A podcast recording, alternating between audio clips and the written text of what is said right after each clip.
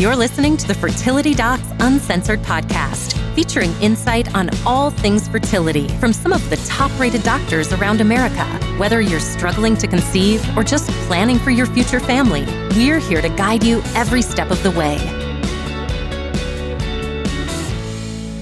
Hi, everyone. We're back with another episode of Fertility Docs Uncensored. I'm one of your hosts, Dr. Abby Eblen from Nashville Fertility Center. And today I'm joined by my wonderful, lovely friends uh, and co host, Dr. Susan Hudson from Texas Fertility Center. Hello and Dr. Carrie Bedient from the Fertility Center of Las Vegas.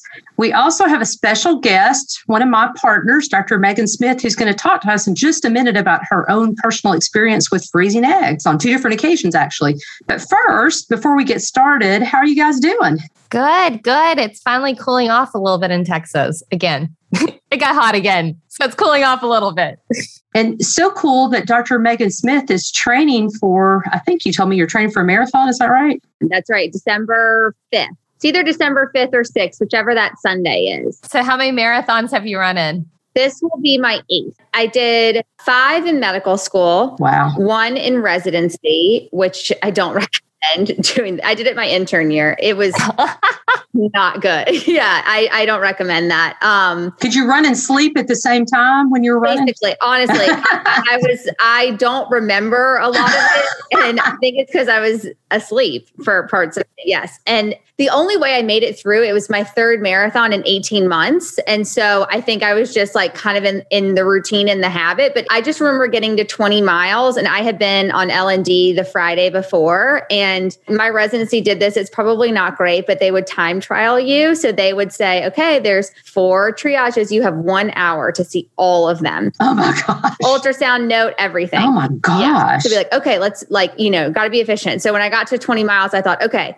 you could do that if you could do the you know time trial triage you can make it six so i have to ask you know like as we all know your first year of residency is like so stressful and i don't know how many tears i shed during that first year. You don't know what you're doing. You're trying to figure it all out and you're trying to learn and it's really stressful and you get no sleep on top of it. You're exhausted. So what compelled you to train for a marathon during all that meggie? So i had done i had run like my best marathon ever right before i graduated medical school right? Because you know, fourth year, especially the second half of fourth year. It's not as bad. Yeah. I'll give you that, but it's still not easy. yeah. So then I happened to be just running with friends and we ran 16 miles. And they were like, well, why don't you just do the marathon? And I, I had an entry, but I wasn't planning on using it. And I was like, well, maybe I will do it. So I kind of just got roped in and I actually ran the whole thing with a friend, which was good because I was kind of concerned for myself. Like, medically because I was just so, I was so exhausted. And so I just remember being like, okay, if something happens to me, at least someone's with me. And then, you know, yeah. So I there was not one of my like I think also, it, and it kind of comes to actually like fertility treatment too. You had, I felt such a loss of control over my own life at that point yeah. that this felt like something I could really control. Yeah, that makes sense. You know, especially the, those first six months of intern year, you just, I describe it as like traumatic, honestly. It kind of is a whirlwind. Yes. And you don't really what you're doing.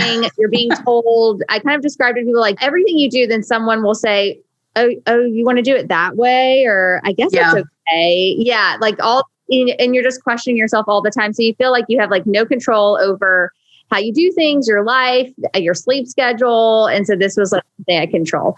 Then after that, I was like, no more until I did one as a fellow. And then, and then I was like, okay, I think I'm, I'm good until like I'm out of training. So here you are. So what are you training for now? It's the California International Marathon. It's in Sacramento. It's a point to point and it's supposed to be like a really fast course. I've heard good things about it. For those of us who don't run and would never even dream of doing a marathon, what is what does point to point mean? I, I don't know what this means. You start at one place and you end at the. Like you they bust you out to the start 26 miles versus not making a circle of some sort. Yes, not like a loop or something like that. Yeah. Okay. All right. Good deal. yeah. And it's net downhill, which is nice. Um, good weather. And a lot of people have, have said such positive things about just the organization of the race and how it really they make it so like welcoming and fun, I guess as fun as you can make a marathon So yeah, so I heard good things, and I have a friend who's having a bit, and actually an IVF baby, a couple weeks before. So hopefully I might be able to see her. We'll see how she's feeling after. So Meggie, have you run in the country music marathon yet? I haven't, but I want to do that. I've never run in a marathon. 13.1 miles is plenty for me. And I did I've done that three times. It is it is a fun half marathon. The the other half of the marathon, the part that I didn't run, is kind of out in the sticks and there's not bands playing, but it's really fun. You need to you need to do that. Actually, the crew I was running with this morning, they were like, you should just jump. We're doing it. Jump in with us. Like, do it as a training run. So I might end up doing that.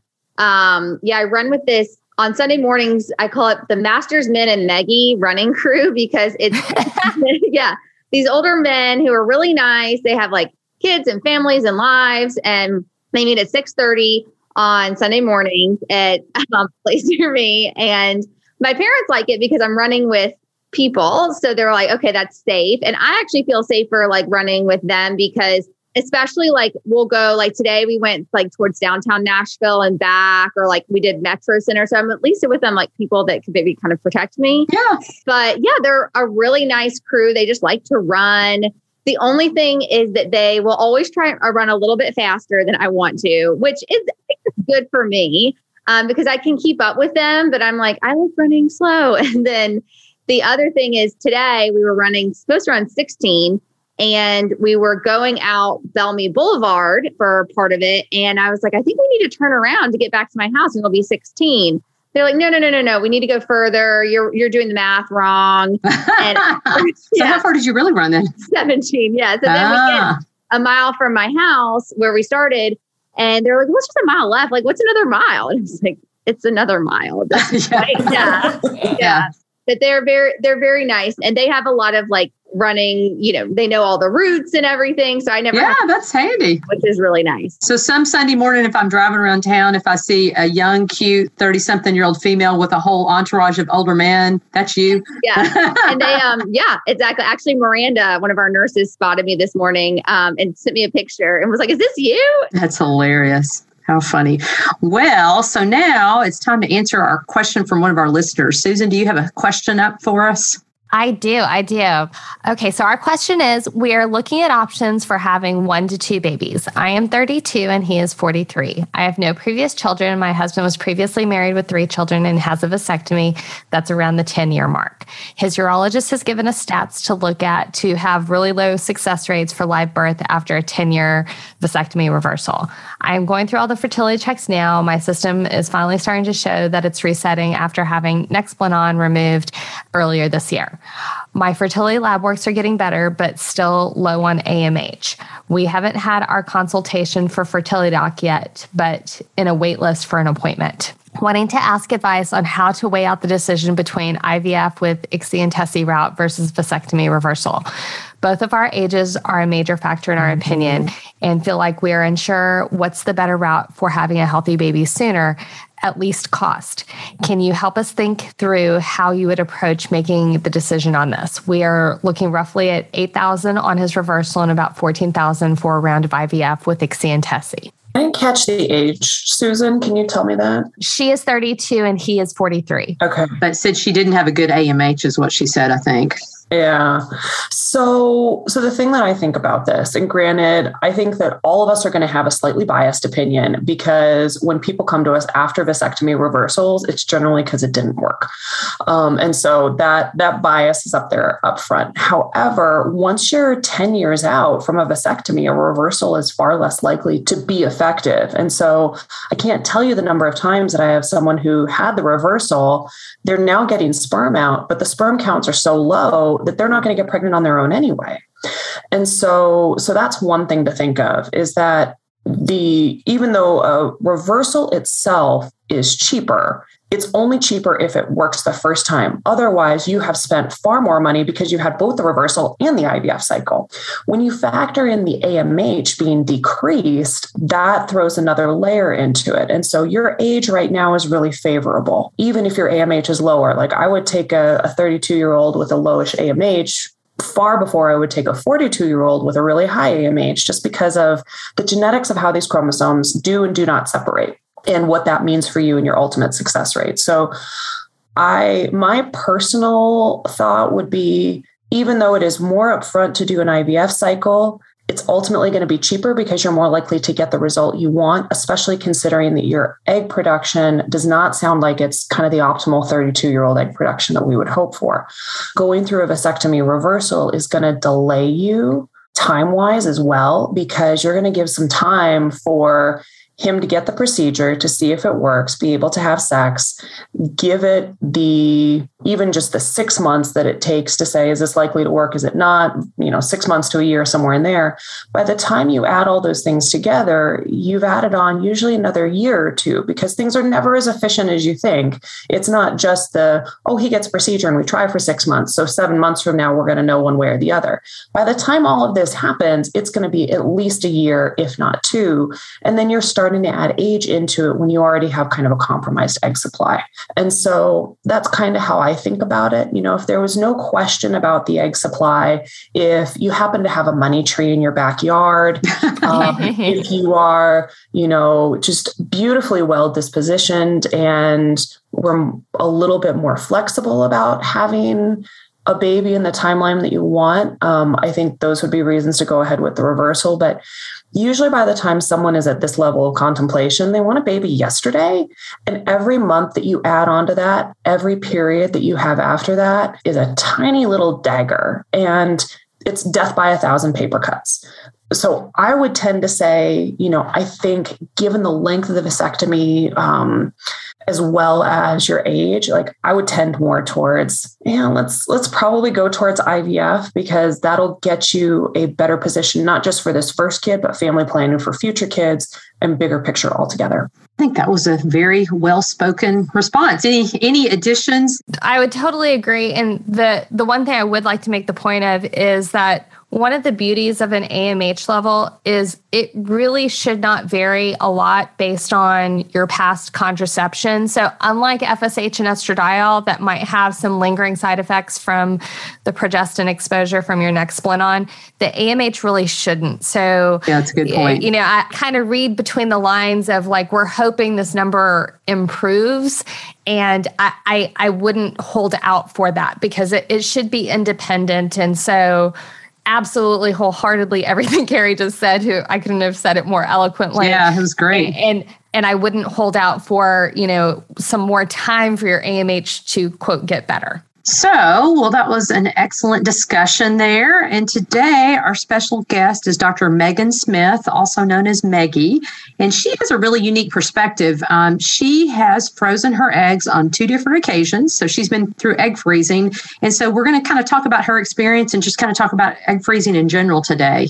So, Meggie, kind of tell me what prompted you to say, gosh, I think I need to freeze my eggs? Yeah. So in in my fellowship, actually, they offered it very discounted for residents slash actually nothing for fellows. So I will say that is one huge part of my decision. But I, I have been doing research in with like egg freezing patients and in egg freezing since I was in medical school. So that seed had been planted probably since I was 25 or 26.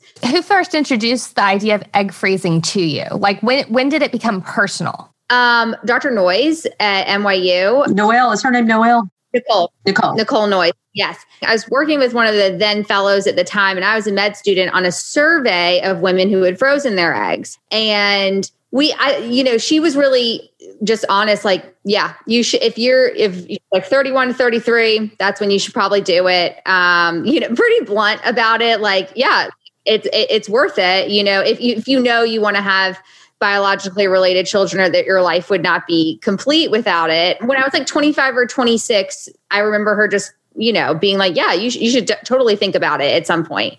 I think that was one advantage that I had that the seed had been planted long before I actually did it. I didn't. No pun intended there. Yeah, exactly. I think that like, you know, I think that's a hard thing for a lot of people to really wrap their mind around is I tell people that you kind of have to grieve the loss of the life you thought you were going to live because no one dreams of having to really freeze their eggs. And so I think that's there's a huge grief component when people come for that. But but but wouldn't you say though, as a our, now a reproductive endocrinologist, I mean, it doesn't mean you'll ever have to use those eggs. I sort of look at it as it's just insurance. It doesn't mean that you won't live the life. It doesn't mean that you won't meet meet the guy of your dreams and have a child without using those eggs. But you just you have them in case you need them. Exactly. Well, I tell them I'm like it gives you options and having options is a good thing. So when I was in fellowship, I, you know, pretty much everybody did it. It was like, when are you going to freeze your eggs? type of thing. So, so I did it my first year.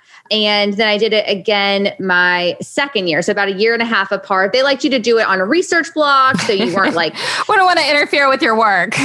yes, exactly. Yeah. But um, yeah, it was an overall like I would say kind of enlightening experience too. Um, I've had my AMH tested multiple times on many different assays. And because also they would keep our blood for a biorepository. So when we switched to new AMH assay, they were like, "Can we run yours again and see if it's different than what it was before?" And it, it was, um, yeah. So Meggie, tell me, tell me. We talked about AMH earlier, but just define for people that don't know what AMH is. Tell them what that is and why it's important. It's a hormone that's made by the little cells that surround an egg, so it kind of gives you a sense of egg quantity. And really, what it helps us do is dose someone's meds for an IVF cycle or egg freezing cycle, and kind of predict response as well. So. Uh, I think being the fellow as well, they wanted my cycle to go well, really wanted to dose things as precisely as possible. So they were, let's recheck it again, just see, you know, all of this stuff. But I did my first round December of 2017. And so I got 20 eggs at retrieval. Oh, wow. wow. That's good. That's awesome. Yeah, which was great. Although, unfortunately, I always made like two cohorts of eggs. I made a bunch of M2s and a bunch of GVs. And so, which are so like immature eggs. So you made a bunch of immatures, but some matures. Some mature. So my, I had 11 that were mature at retrieval. So, you know, that's what I also always mention to people, you know, just the number you get is not the number that's going to freeze. Yeah. Yeah. And then at where I did fellowship, they actually kept the ones that were immature in culture to see if they, for one day, to see if they matured. And I had two additional ones frozen. So that was 13 from that cycle, which was pretty good. Although I don't trust the ones that are frozen the next day as much. I tell people, I'm like, those are kind of maybe they'll work, maybe Yeah. And then my attending was like, you know, if if you can, if you're up for it, um, you should probably do it again just to get a few more. Um, you know, why not? And so actually the first round I did get OHSS, which was kind of miserable. Um, For some of our newer listeners, what is OHSS? Ovarian hyperstimulation syndrome. So the main thing that you feel is extreme bloating, discomfort. You feel really dehydrated and just kind of, you just feel miserable. Yeah, you just feel miserable. And actually, uh, it peaks. Prop for me, I remember it peaked probably three to four days out. Was like I felt my worst. Were you an HCG trigger or a Lupron trigger? Co trigger with both. Ah, oh. So we did Lupron and then twenty five hundred of HCG, so like a little a half dose of HCG. Yeah. And so HCG is the thing that set that in motion. So for people that get Lupron triggers, generally they don't have that complication, not so much anymore, but if you get any Ovidrel at all, any little bit, generally it can set you in motion of getting hyperstimulated. And sometimes it can be mild and sometimes it can be more severe. Which was yours? Was it more? I was like moderate. It was, um, I think, um, I ended up just because also I was the fellow and kind of there and, and available. I went, I went to work and asked if I could get an IV. Um, and it did make me feel better because you really can't just didn't really feel like eating or drinking anything because you just is feel so uncomfortable. Yeah. And then I'll have to say, so I was actually covering L and D on a Saturday um, night, which was you know kind of one of my peak days. I felt horrible. Oh, yes, and of course we had like a uterine rupture and a lot of really bad stuff happened. But I finally got to lay down around like 2 a.m. And then when I woke up and I was like, I magically feel better. It started just like kind of all one day, it like went, went away. And then for my second cycle, which I did about a year and a half later, this is like gets into like the cycle of cycle variability. My peak estrogen level, which is kind of a measure of like how you're responding. In my first cycle was 2700 it was a pretty like perfect yeah. Yeah it was pretty like textbook. My second cycle i had been off hormonal contraception for that whole year and a half and it was like i exploded. My peak estrogen was around almost 6000 so it just kind of shows like cycle cycle variability. And then the other thing, they were, I really begged for a Lupron trigger, but they really wanted, they were just like, maybe we'll just give you a little bit of HCG just to make sure so they did, which oh. actually I know I took cabergoline, which I didn't think I I was like I don't know how this I which is a medicine that we can give people to help with OHSS symptoms. It actually worked pretty well for me. I'll have to say, I, I feel like it did at least, or it could have been I was just used to that like really bloated, awful feeling. Yeah. So that's like, oh, I got 27 eggs at retrieval. A higher percentage were mature. I want to say it was 17 um, or so. So now I have um, have uh, some eggs on ice, which is nice. So, Meggie, why do you feel comfortable with that number of eggs? Because, you know, a lot of people, when they come, and I'm sure when they talk to you now too, they're like, well, how many eggs should I freeze? And I'm like, well, it's kind of an individual thing based on your age, based on your goals in life, based on your financial, you know, statement and all that. So, what do you tell them having gone through that experience? Well, for me, I think I always knew like even even if I was having kids alone, like with a sperm donor, I would want to have 2 mm-hmm. um, I mean, I say that ideally, we'll you know start with one and see how it goes. um, but I wanted to kind of set myself up to have at least two, and just knowing that it's sort of a war of attrition. I like using that Brigham and Women's egg freezing calculator tool, and kind of giving myself the highest probability of having two children from those frozen eggs. So that was the rationale for freezing more. And again, the financial piece didn't really come into it because I wasn't paying for this. So that was another huge thing. I honestly tell people a lot of times when they come in, it's a largely financial decision and also how you tolerate the stimulation, what your goals of how many children you want to have. And then I also kind of, depending on their age, sort of talk to them about, well, how do you, you know, would you ever use these eggs with a sperm donor? Are you only wanting to do it with a partner? Would you be okay? You know, that kind of thing. It's kind of talking through different scenarios with them. And that kind of drives how many cycles they may want to do. So, Meggie, how did this impact your your day-to-day life when you were going through it? Because a lot of women are like, I am super busy. I am a lawyer, I am a doctor, I am a professional of whatever variety and I I got shit to do.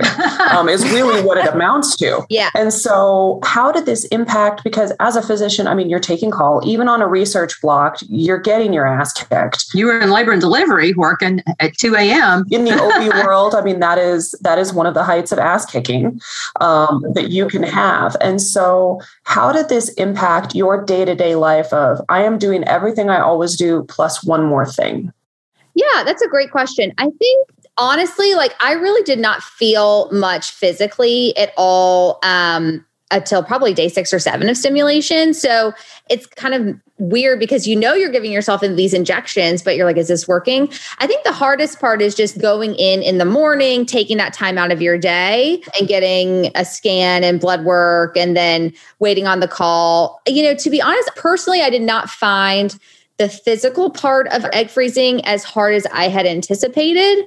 I think the harder part for me was it's really hard to manage your expectations. And even doing this professionally, you know, you come in and you have you know, they tell you, oh, you have this many follicles. And then you come in the next time, it's a little bit less, or like your estrogen drops a little bit. And you're like, oh my gosh, did all my eggs just die? You know, like what happened? And so I think that, like, mental gymnastics that you're doing all of the time and kind of thinking it's really the the mental side of it. But i think in terms of the actual time out of your life i mean that to me was surprisingly not as bad as I thought it would be. I think when I did my IVF cycle, I was in um, practice already. And I think one of the hardest things was it absolutely was the emotional standpoint and not the physical standpoint. The whole, and I was doing my IVF cycle remote monitoring from across the country, which again, I've mentioned this multiple times. If you don't have to do that, I would not recommend it. It's like just an additional stress. But like the whole like when am I going to have my egg retrieval? And you know, we've done four days of stimulation. People are like, when's my egg retrieval? And like my heart goes out to every one of them because I know exactly what they're going through. And I'm like, average number of stimulation days is between 10 to 12. You know, it, it's just, it's so dependent on your body and having, um, especially for people who are egg freezing. having that lack of control in something that you are used to controlling is is a very foreign like mental situation and it, it takes a little bit out of you So, I have a question for the three of you ladies, because you have all been through these hormones and injections personally. So, everybody always asks, Am I going to be a crazy person when I'm going through this? And so, you may be a crazy person, but it's not because of the medications. And you may cry at Hallmark commercials a little bit more than you would before, but probably not. It, the, I, I, agree. The medicine part really wasn't that big. It was this that anxiety and stress about what's going to happen. And in my case, it's the emotional part. It totally was not the physical part. Yeah, mine was how am I going to stimulate? Am I going to have eggs? Am I going to have an embryo to transfer? Is this it for me? Am I never going to be able to have a baby? That was the most stressful part. It wasn't wasn't the retrieval or the the stimulation or anything. Yeah, I'll have to say I really liked having very high estrogen. I felt great. Yeah, yeah, it makes you feel good. yeah, it did. I was almost like wanting to do a third cycle because I felt I really liked that a lot. I'll say the thing that surprised me was it was the after the retrieval that was harder for me. That like sudden drop in estrogen and just like all this anticipation for something and it's over. I think, and then getting the ovarian hyperstimulation syndrome. I think that was harder than me than the actual stimulation getting the eggs. It was like the aftermath was i guess i've never had a baby but like you there's so much in the pregnancy and then you have the baby and you haven't like hormonally you're you're exhausted and your hormones are bottoming out. So it's just a perfect storm for yeah. sadness and depression and all that. So yeah. So so that's i think that for that's what i tell most of my friends that do it too. Like that that was by far the harder part than physically anything. Well, and the one other big point I always try and talk about when we're talking about an IVF episode or egg freezing episode is, you know, we all have these expectations about what we think we should get in terms of the number of eggs and what the quality should be and how things should go. And, you know, nobody can predict that. I wouldn't say set your expectations low, but you know, there's some saying that if you set your expectations low, you won't be disappointed. And with IVF, it's just unpredictable. It's like, like Carrie, you said a while back, it's like a funnel effect. You start out with a bunch of eggs. Not everyone one fertilizes, not everyone develops when you're actually going through IVF and trying to get pregnant. So, you know, same thing with egg freezing. I had a similar experience. I got like 13 eggs, but only six were mature. And I'm like, crap, that's awful, you know? so, and, but there's nothing you can do about it. There's nothing you can do about it. Nobody did anything wrong. Just it's just the way it happened, you know? Yeah. I kind of took the mindset of like you get what you get and you don't get upset because aside from taking your medication, showing up to your appointments and going to the retrieval, there really wasn't much in my control outside of that, which I think is really hard for most people. Well, and to a certain extent, not a lot in your doctor's control either, you know? I mean, yeah, exactly. Once we kind of dose you and you're going through like, we hope certain things happen, you know, but there's no guarantees. Yeah. Well, very good. Well, any last words of wisdom, Meggie, on your experience or for patients going forward? Honestly, I think a lot of people are scared to go in for an egg freezing consult. I think it's useful even to just go in for a consult before you think you're ready, just to get the information about what options are available to you. You know, at least you can kind of know about where you sit on an ovarian reserve continuum. I think that's important just to know that because let's say you find out you're diminished ovarian reserve at a younger age well still age is you know the age of the egg is really important. So maybe you decide to do it earlier um, or kind of moves up your timeline. But i think if you're thinking about it just go in for a consult to talk to a professional about it. And then you can you don't have to do it but at least you know that you've gotten that information. Great words of wisdom. Well to our audience thanks for listening and tune in next week for more also, be sure to subscribe and leave us a review in iTunes. We'd really love to hear from you. You can also visit fertilitydocsuncensored.com to submit specific questions that you have about infertility or ideas for our podcast. All questions will be answered on the podcast anonymously for the Ask the Doc segment, so don't hold back. We love to hear your ideas and comments. As always, this podcast is intended for entertainment. It's not a substitute for medical advice from your own physician. All right, we'll talk to y'all soon. Bye. Bye.